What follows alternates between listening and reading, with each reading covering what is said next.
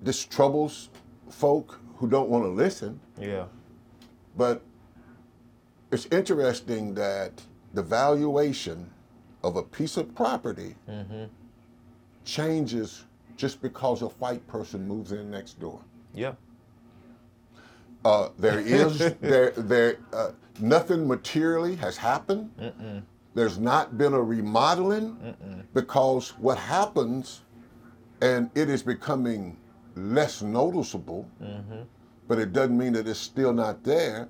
Is that when white people move in, they bring the weight of the government with them. So suddenly, the alley that's been gravel for 40 years gets paved. Right. And now there's streetlights in there. Right.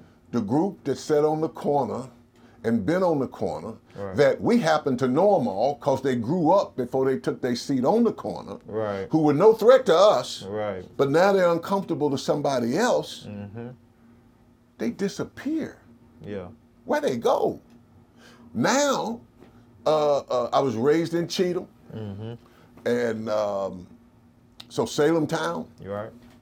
I knew something had changed 10, 12 years ago. Went home, told my wife.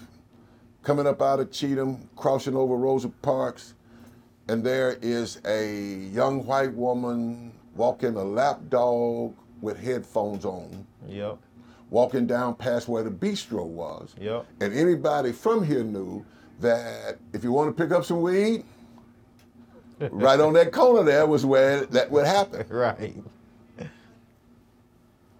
Yeah. something happened.